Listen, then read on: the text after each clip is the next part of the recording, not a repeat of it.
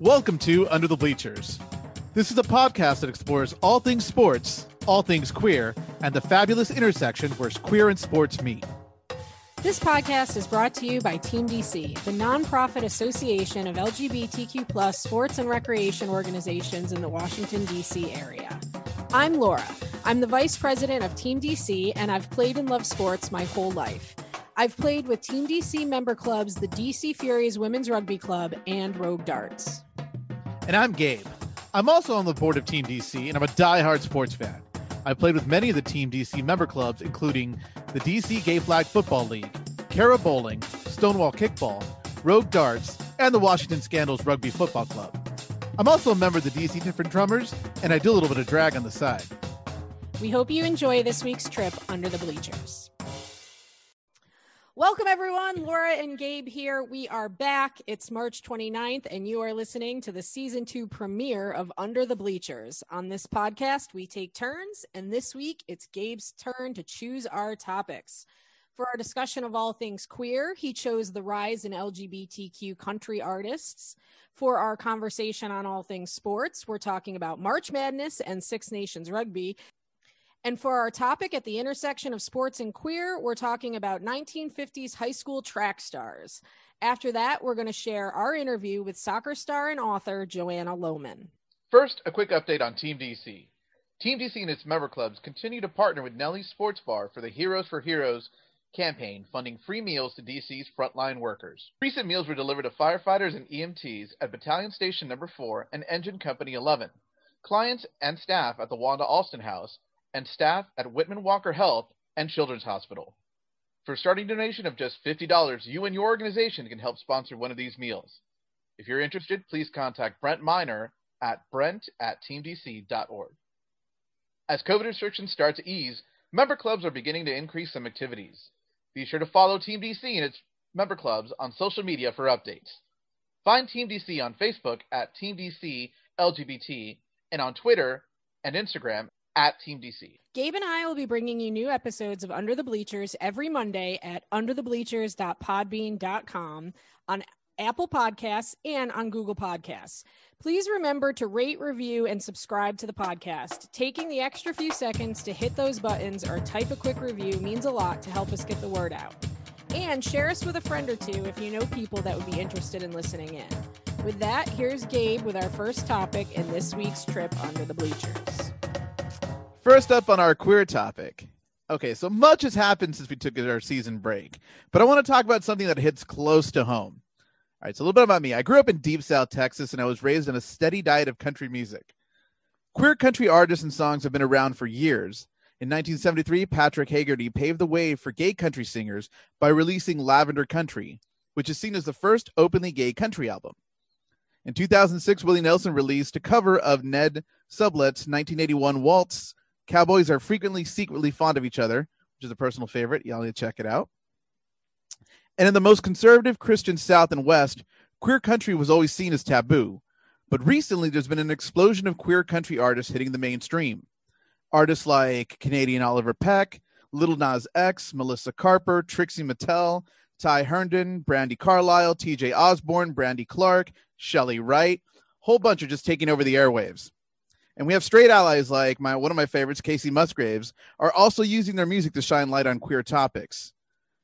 We've gone from gay artists being hated to now being celebrated. So I'm asking Laura, is country music the next frontier of LGBTQ activism?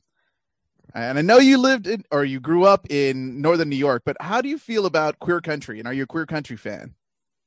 okay. First of all, I grew up in central New York.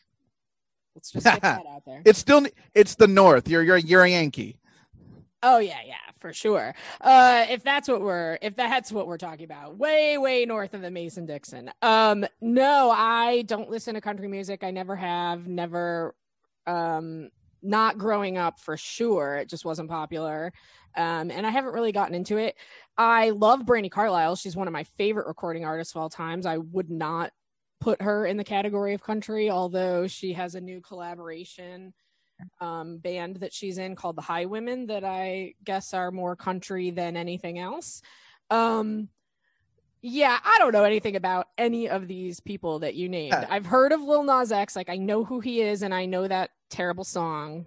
Um, Trixie And a new song. is from RuPaul's Drag Race, right? but she has a country album. Okay, so so I know who that Yeah. is, but I don't know who any of these. I thought Ty Herndon was the guy from that uh Trading Spaces show where you redecorate each other's house. I don't know.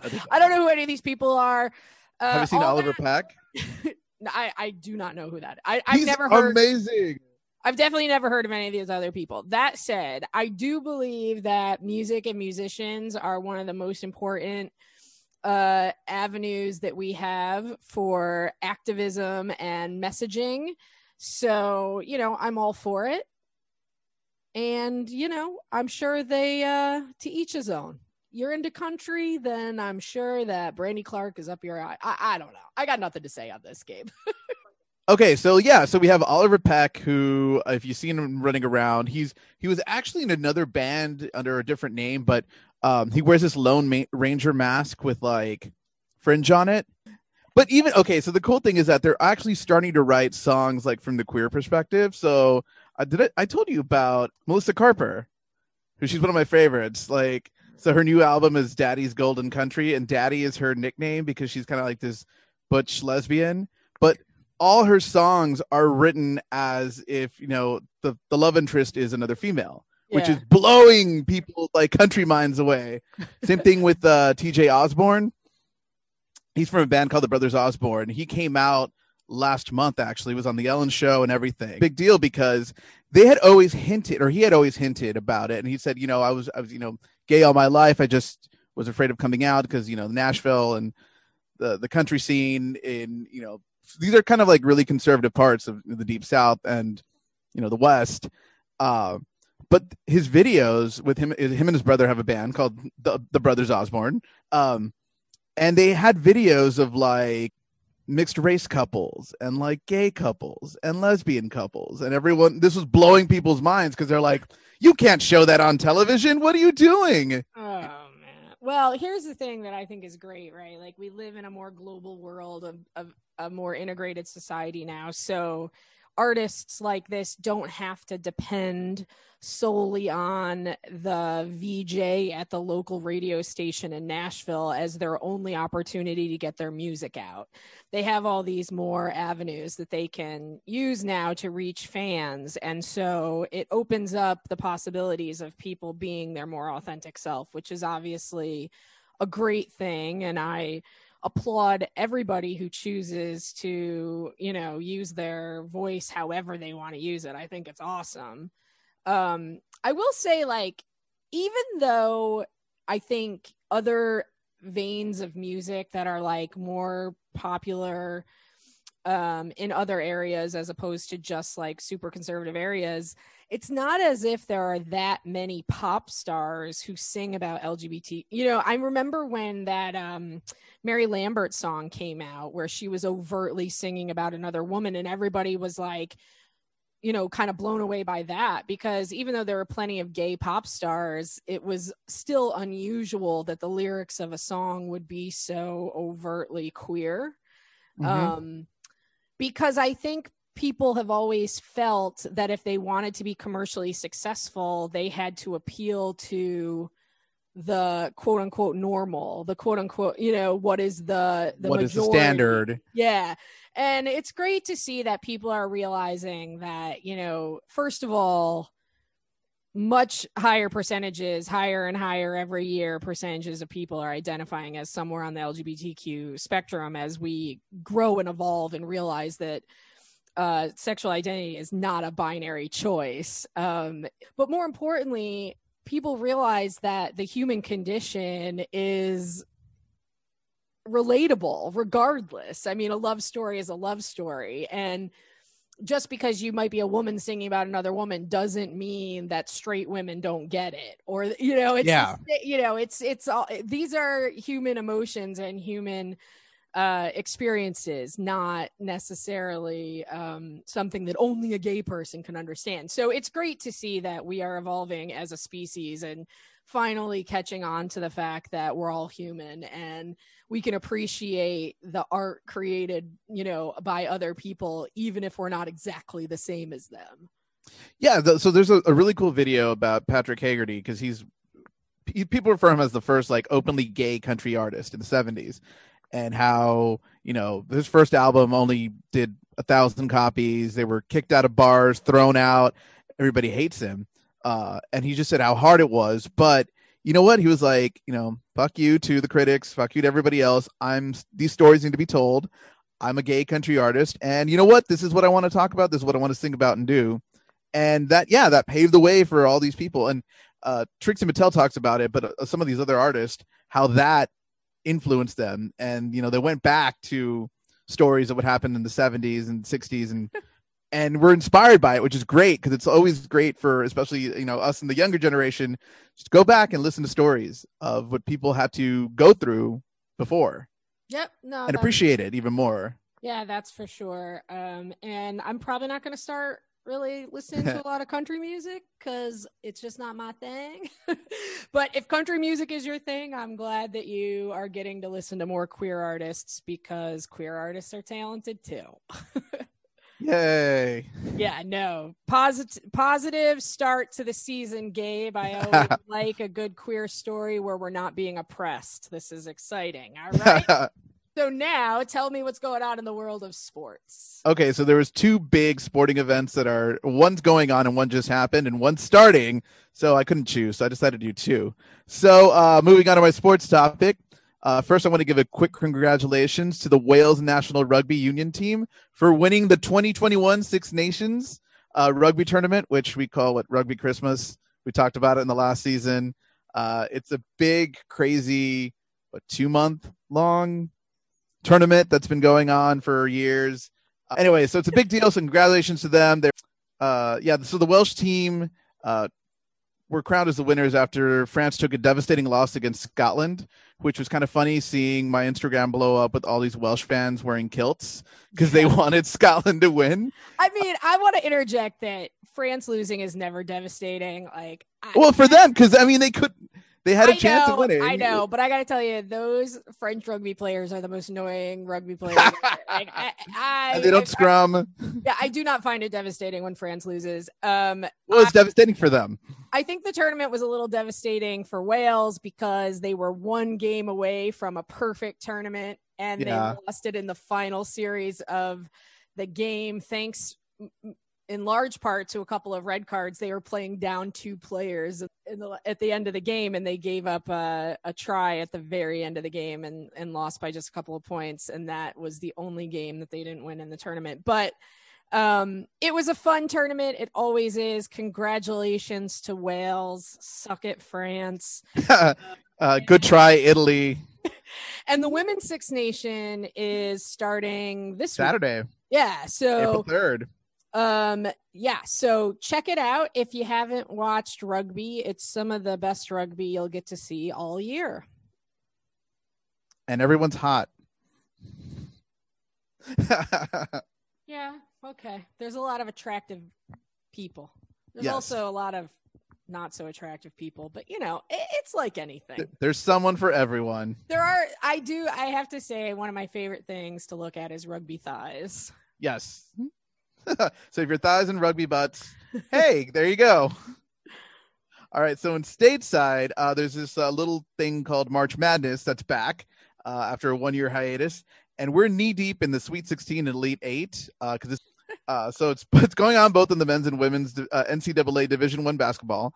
Baylor, Illinois, Michigan, and Gonzaga are the top seed for the men's division, and Stanford, South Carolina, NC State, and UConn lead the women's seeds. Of course, both tournaments have had a few hiccups. There's still a whole bunch of code restrictions, and that's uh, making each tournament for the first time in history uh, stay in one state. So all the men are playing in the state of Indiana, which has never happened since the tournament began. Um, and it's been very interesting because even with the women's, like my uh, college alma mater is now hosting Division One women's basketball, which it's never done before, but it's also posing some strains with some of the universities trying to figure out how to create semi quasi COVID bubbles in their areas. But they're getting it done.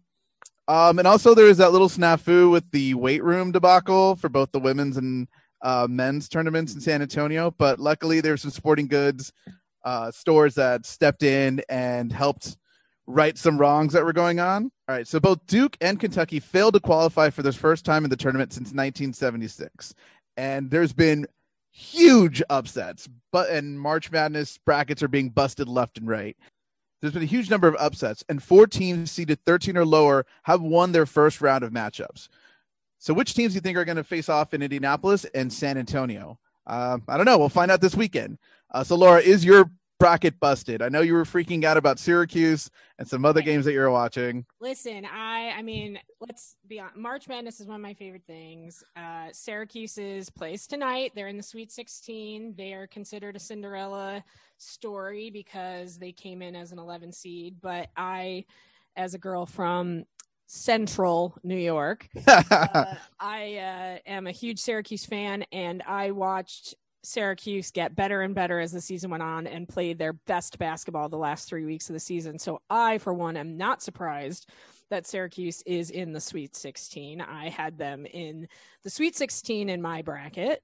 Um, so that, you know, so that has not been a surprise for me. That said, my bracket is just as busted as everybody else's.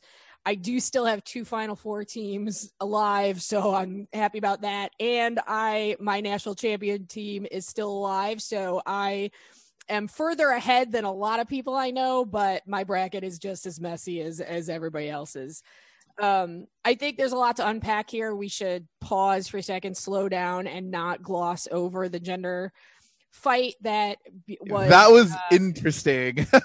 I, that's yeah, why i was like i, had to mention this. Yeah and it wasn't just a weight room snafu right? Like eh, you know thanks to social media people can take photos of what's going on and post them and get them out to the masses quickly.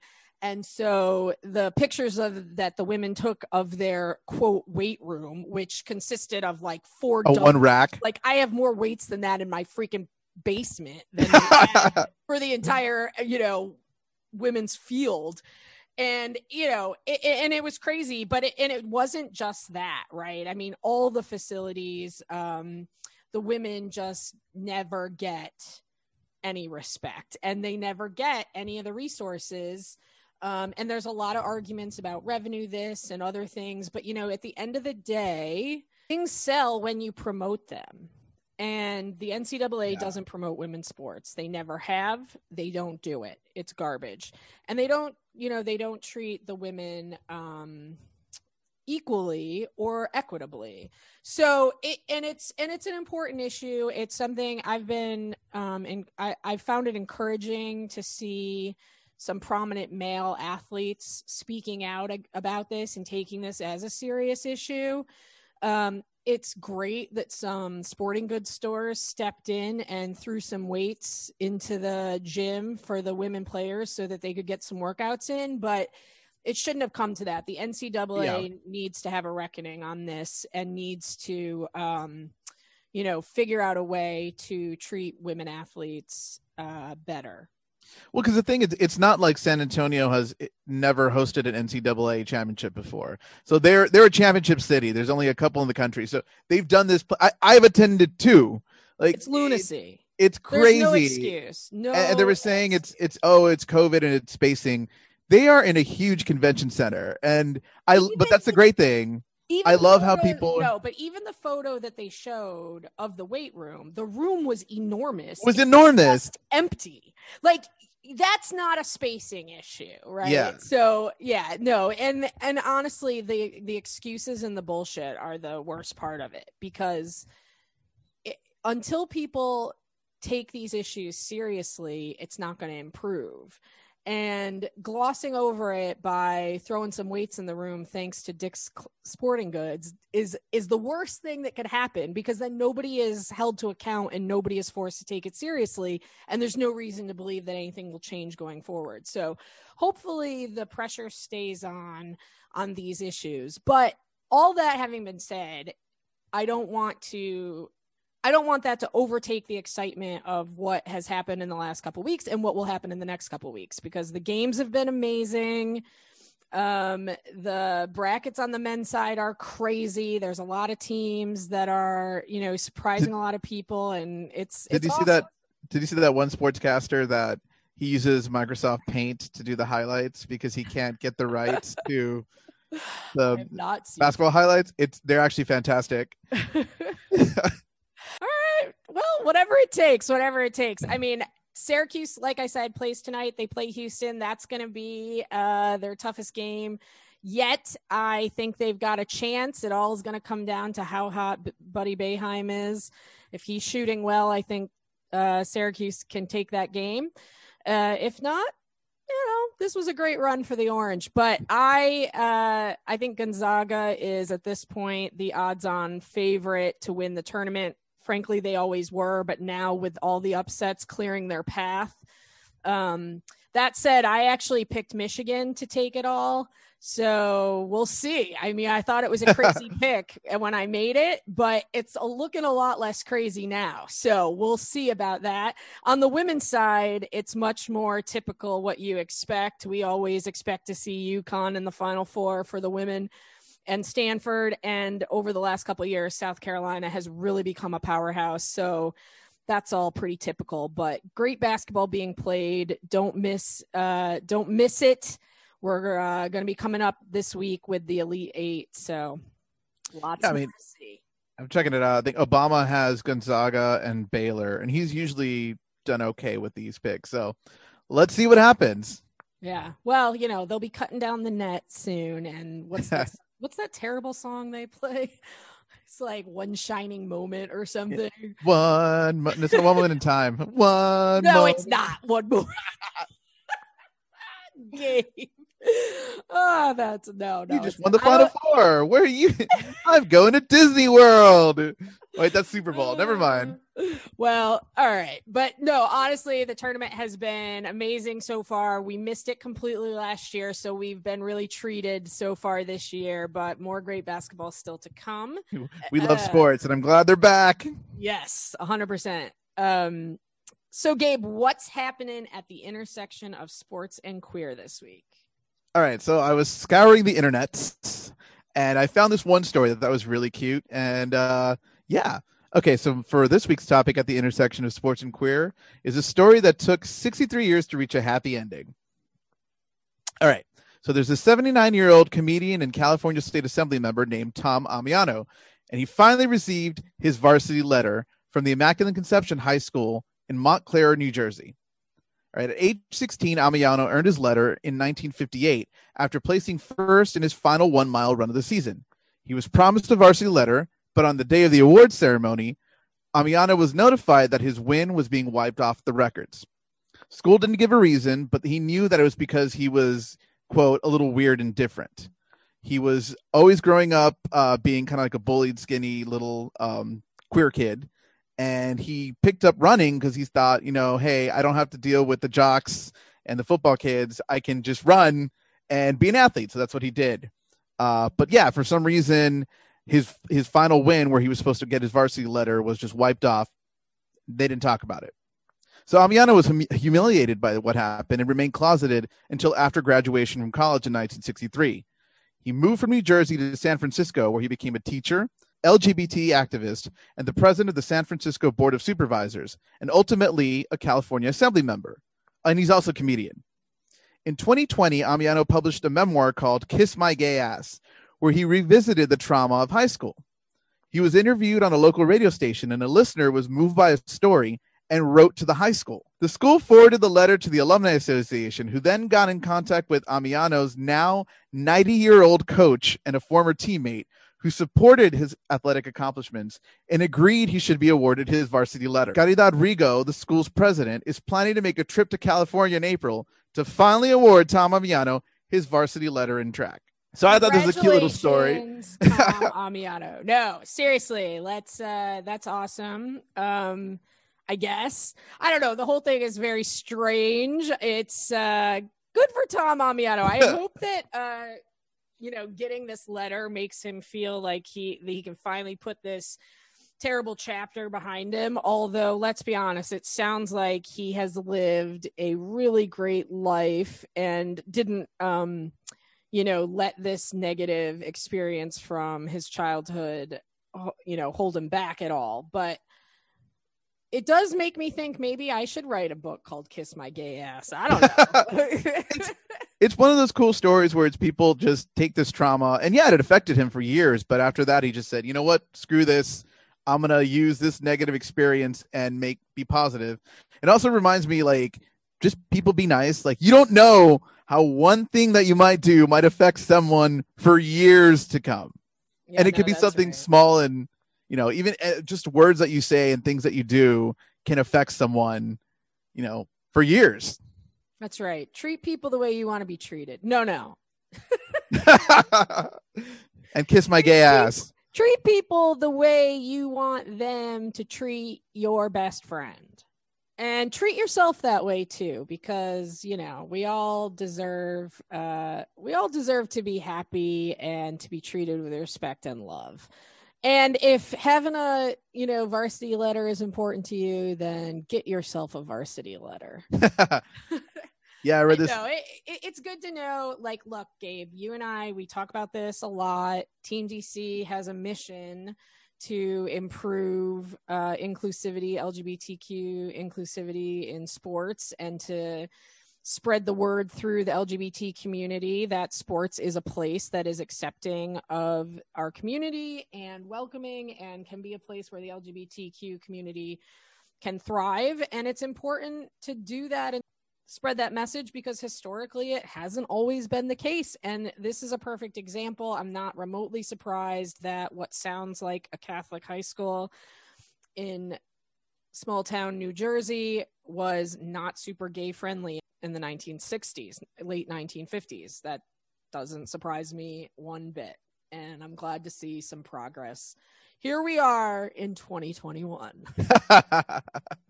okay, that's this week's Under the Bleachers roundup of things queer, things sports, and things at the intersection of sports and queer. We're going to take a quick break. And when we come back, we're going to share our interview with LGBTQ plus soccer star, activist, and author Joanna Lohman. All right, welcome back to Under the Bleachers. Today we are joined by Joanna Lohman. Joanna Lohman is a retired professional soccer player. She played soccer at Penn State and was captain of the Nittany Lions from 2002 to 2003. She earned a 3.98 GPA while obtaining her business degree, resulting in her also being a four time academic All American. She started her professional career with the Washington Freedom and finished it with the Washington Spirit, announcing her retirement from professional soccer in 2019. From 2000 to 2005, she was a member of the U21 U.S. national team and served as captain of the squad through 2003 to 2004. She trained with the United States women's national soccer team during the 2004 Olympic residency training camp and has nine caps with the senior team. Since retiring from professional sports, Joanna has focused on activism. As a leader in social justice, she partners with organizations around the world to advocate for inclusivity, equality, and gender equity. As a proud member of the LGBTQ plus community, she has been a featured speaker sharing her own personal story of being an out and proud professional athlete. Joanna's new book, Raising Tomorrow's Champions, is on shelves now. Hey, Joanna, thanks so yes. much for being here. Thank you so much. And you know what? I love when people bust out the, the college GPA. Yeah. it's it important. really just like inspired me. I was just like, come on, man. Like, first of all, who was the guy who gave you an A minus in like one thing? Well, this is a great story because I actually got one of my worst grades in like the quote unquote easy athlete class because I didn't bother to study. And then I kept like busting out C's on the test. Full blame for my 5.02 um, that didn't allow me to get the 4.0. Uh, it was a trap. It was definitely a trap. Uh, well, it it was damn impressive to me nonetheless. So I made sure to to stick it in there. Um, well, you are best known for being a soccer player. So let's hear the story. How, when, and how did you first get involved with soccer? I started playing soccer when I was five or six years old, and I just played as a part of a neighborhood team growing up, I was quite the tomboy. So I got to play on my first team with some of my best friends. and the coach was actually my best friend's mother, which looking back, I felt like I had so many strong female role models that were close to me that had an influence that I think they never fully understood. Um, you know, my soccer coach, my first soccer coach was a woman, my swim team coach was a woman, and they were just badass females. And it, I think it really made an imprint on me since I was a kid that women could do anything. And having a soccer coach at five or six years old and playing in my local neighborhood, I think was the most organic and best way to start.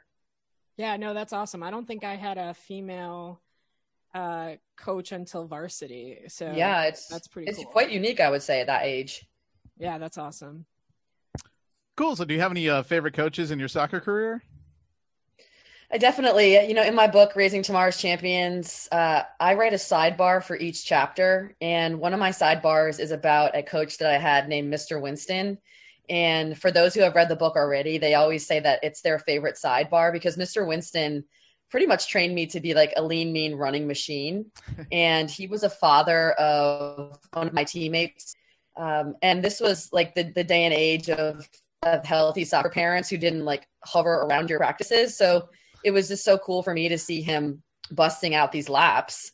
And this was at a point where I was really trying to make the U.S. women's national team, even the youth levels. And I thought to myself, okay, this guy could really help me. Um, he could help me to become, you know, a really good runner and also to a very fit player. So we trained for years and years together, probably from the age of about 14 until 18. And I write about him glowingly in the book because uh, one of my favorite memories is that in the winter he would run with socks on his hands.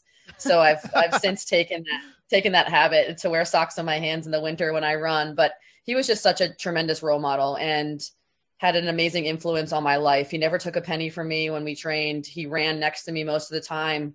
We were often sprinting up ridiculous hills. So I just felt like it really helped to build my resiliency going forward. Yeah, that's great. Did he know at 14 that you were destined to be a professional soccer player? You know what? This is the beauty of it. I don't think he cared and I think he just enjoyed he just enjoyed kicking my ass. And I think he appreciated my dedication of you know on the side going to see him and and running some ridiculous workouts. And I always felt like if I could survive one of his workouts in the summer then I could do anything. So that was that was the true beauty of it is that we just had a connection human to human. And it didn't matter if I played for the national team or not to him. And I recently sent him a book and he was just he was so touched by what I wrote and he was so impressed by the book overall. And he said that I was changing the world. So to make Mr. Winston proud, really, it made my heart swell. right. Yeah, that's that's pretty awesome for one of your uh, sort of childhood heroes to you know praise you like that. That's awesome. um, so coming up, who, who were your greatest inspirations? I think that's a great question. I, you know, looking back, the 1999 Women's World Cup team just exploded into my life, and it was almost it was unexpected, and also too just a great surprise because as a player in the DC area, I got to actually go to the White House to see the 99 Women's World Cup team when they came to visit with Bill Clinton. Yeah, and cool. the moment that they walked off of that bus, and to be quite honest, like I hadn't watched the team very much. You know, I watched the World Cup, but I wasn't this diehard um, soccer player who watched all the weekends. And, you know, you didn't really have access to the women's game. So mm-hmm. it really just expanded my view of what I could do with my life when I saw them. I was so impressed by the way they held themselves, the way that they spoke, and getting to be so close to them and seeing all of us like fangirling over them. I think really gave me such inspiration to want to be in their shoes one day. So I think the answer to that question would have to be the 99 Women's World Cup team. Yeah, no, that's cool. How what about what age group were you at that point?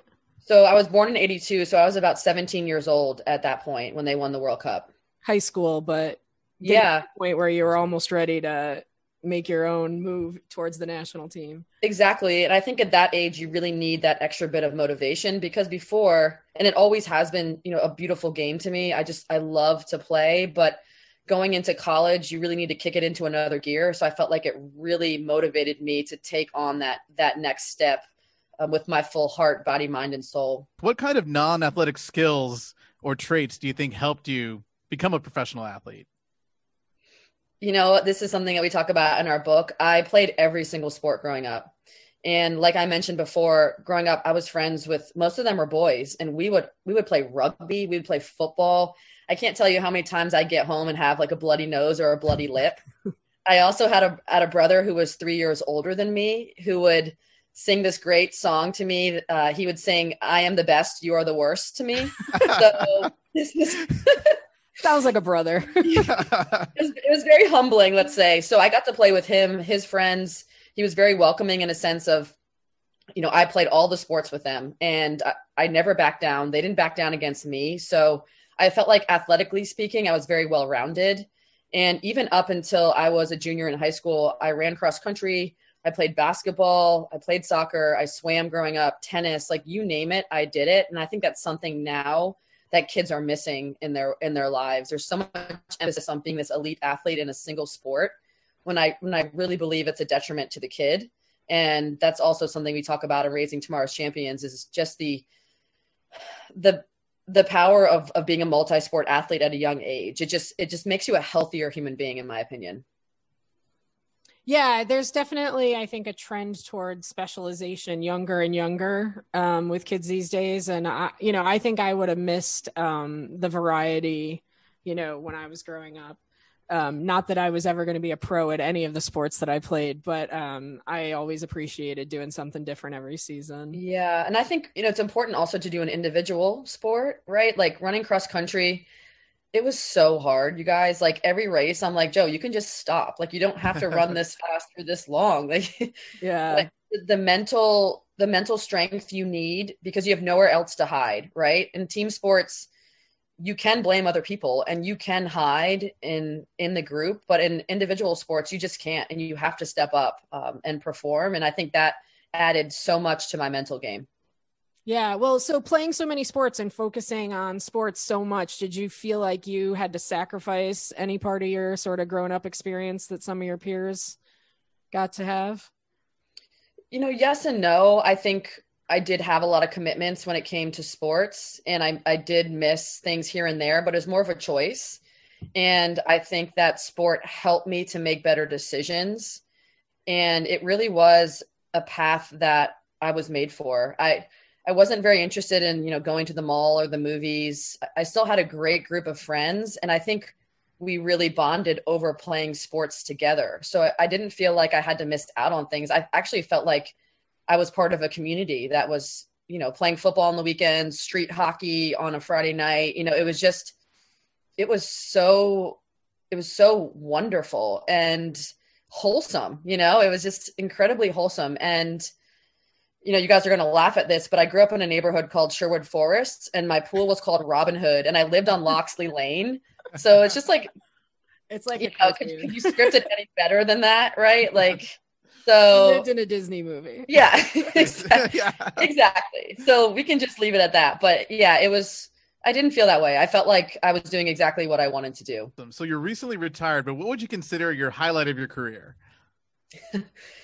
uh, gosh, it's it's interesting because I do so many speeches now and I speak so much on failure. So that's like when I think about my career, I think about all the times I have failed, which is a lot. I can't even count it on two hands, you guys. So, you know, I think the the best part of my career was just coming back and playing for the Spirit. 2015, 16, 17 and 18 were just like such beautiful years of my life. Um, especially 2016, we made it to the NWSL championship and uh, that team that year with Crystal Dunn, Ali Krieger, it just we were such a strong outfit, and we dominated the league that year. Uh, sadly, we lost in the final, and that's another speech I have on failure. But you know the whole the whole journey of of being a starter for most of those games. My parents were able to come to the games. My friends, my family. It just it was it was a year that I that I remember saying to myself like it's never going to get better than this. And I was almost terrified because I was so happy.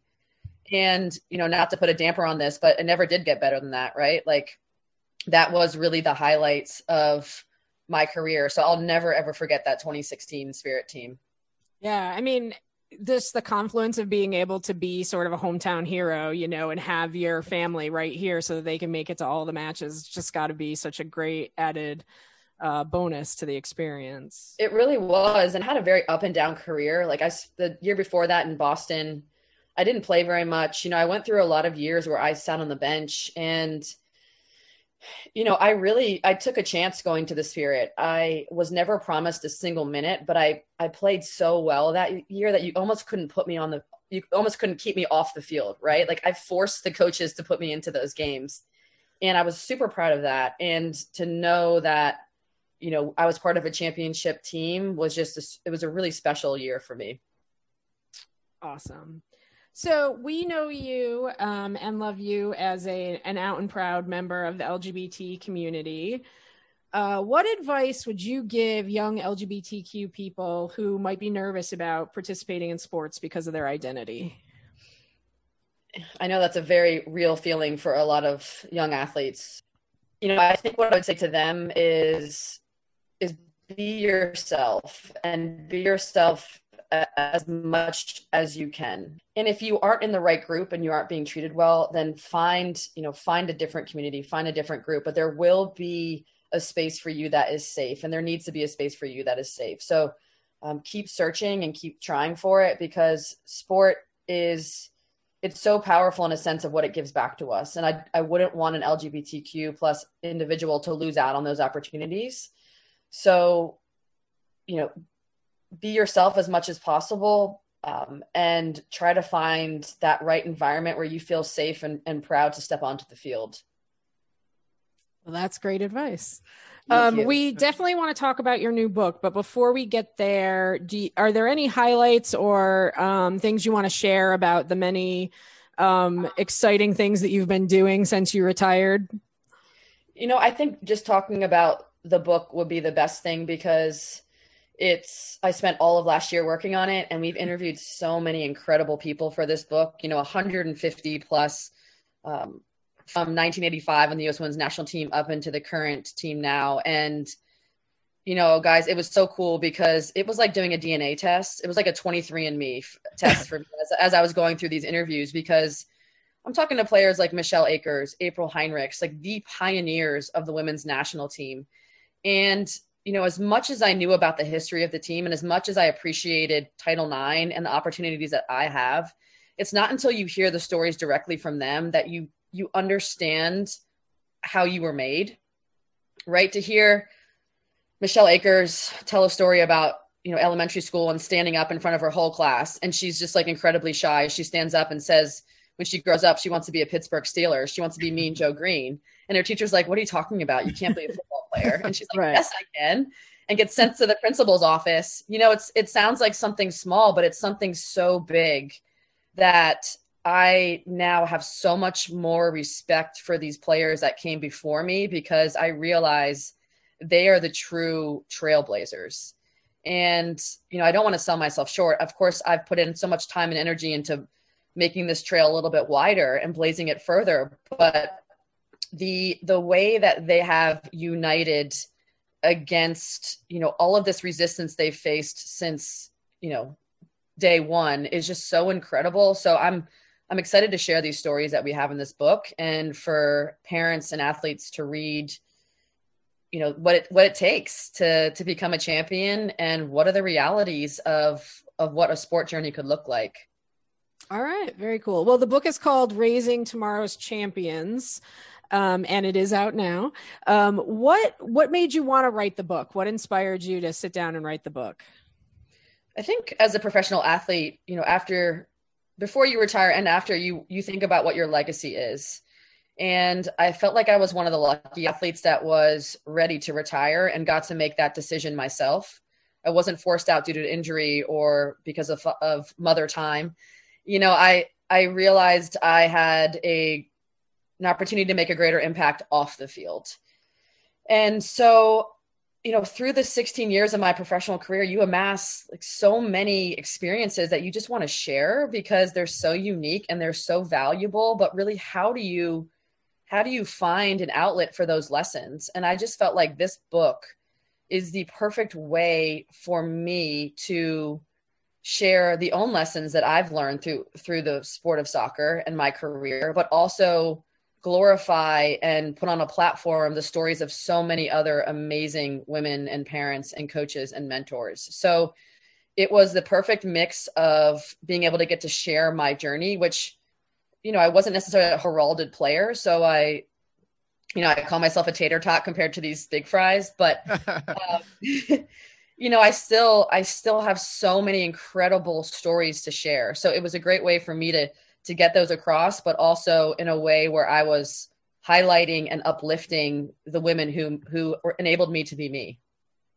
Yeah, throughout your career, you've been sharing these stories. I mean, around the world. Because didn't you do some work with some uh, NGOs in India and some other places? Yeah, yeah. I've I've done so much work now with the Department of State as a sports diplomat. Um, I've traveled to over 45 different countries at this point, and oh, wow. I've spent pre-COVID, right, the last four years in um, sub-Saharan Africa. So, uh, you know, all of those trips and what I've learned and the perspective that I've gained to be a female athlete in the United States of America, especially one that's pretty gender fluid. It's just, you know, I have so many incredible, you know, memories and experiences that I want to share because they're very relevant to, to, to today's kids and their own journey. Yeah. So again, the book is called Raising Tomorrow's Champions, and we know that um, it focuses primarily on members of the women's national soccer team. Um, of course, not every kid is going to grow up to be a national team player. So, how is the book relevant for all the other kids out there and the parents of all those other kids? You know, that's a, a very true statement. Not every kid dreams of making the national team. But what's cool about this book is that every kid and every parent can benefit from the lessons of these players and and their journeys to make the national team but also we we focus on players who didn't quite make it right? The players who have struggled or made it almost there but couldn't really you know get over that tipping point. And those stories are equally important because who they've become doctors um, we talk about coco goodson who made it professionally who never played for the national team but she's the first female lieutenant of the 82nd airborne. You know i think the message is playing sport it gives you an opportunity to really absorb so many characteristics and lessons that serve you in life and if you're willing to take that journey, it's going to give so much back to you, regardless of how far or how far you make it, right? Health benefits, mental benefits, physical benefits. And the power of, of sport transcends the level that you actually achieve, right? Even if you play into high school, into college, in this book, it doesn't matter. What matters is that you understand the grit, you understand what it means to quote unquote win, and then live an authentic life. Yeah, all those lessons and all those things that you help you become a champion, you can apply those everywhere in life, not yeah. just to a national soccer team level play. Right. and what's cool is that you'll read in these stories that no national team player had it easy, right? It's never a linear line. There have been so many situations of of struggle and having to overcome demons, right? Like with Abby Wambach, uh, we interviewed her on her four year anniversary of sobriety. Um, Shannon Boxx has an incredible story in there about her health struggles throughout her career.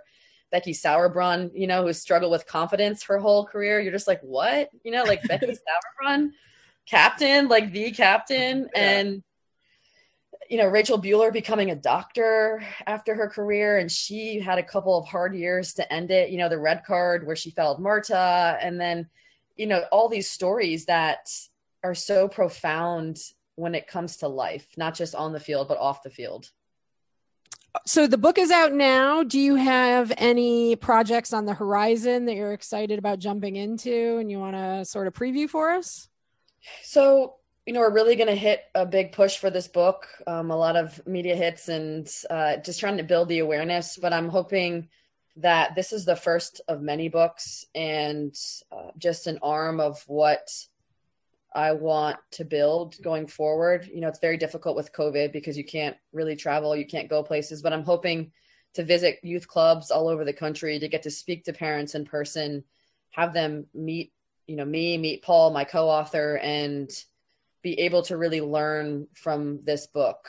Um, so that would be my dream, you know, to start yeah. getting a little bit of book tour or speaking tour, and fingers crossed as things begin to open up you know, I would love to come if we have any listeners that, you know, have teams or clubs or any groups that they think would benefit from this book. I would love to come in person and just kick it with all of them. You know, it's yeah, it's no, fun. This book is fun, and there's so many aspects to it that um, you can pull out from the book. So I just I would love to be able to really speak to people about it. Tell us a little bit about Paul. Yeah, Paul is a sports journalist at heart, and he went to the University of Maine. We just spoke to their women's soccer team yesterday, actually, the Black Bears. And he act now he is a he works at Glenstone Museum, which is in Potomac, Maryland, and he works in sustainability. So he's actually they call him the godfather of lawn care, sustainable lawn care. Okay. And he is a soccer dad to Angie, who is 11 or 12 years old now, I think. And she's a true inspiration for this book because you'll learn in some of the sidebars that Paul writes in the book. He was, you know, he was that parent. Uh, he got kicked out of his daughter's game when she was eight years old, right, for yelling at the ref.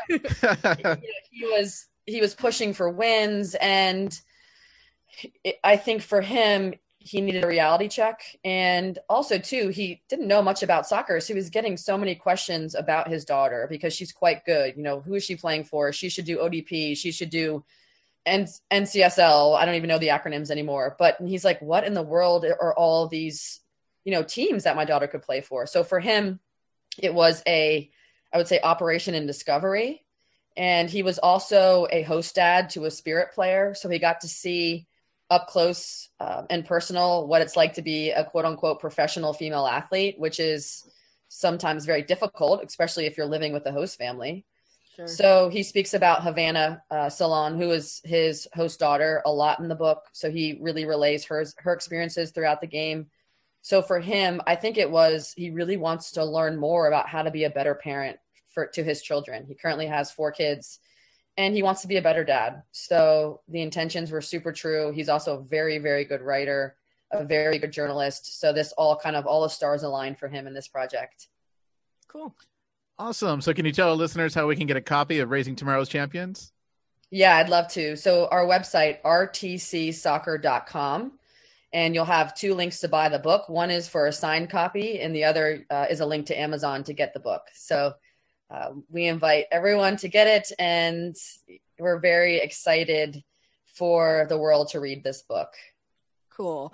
Um, and do you want to tell everybody about your own personal website or any of your social yeah. media handles if people want to follow you? Absolutely. So I have my own website. It's joannalohman.com.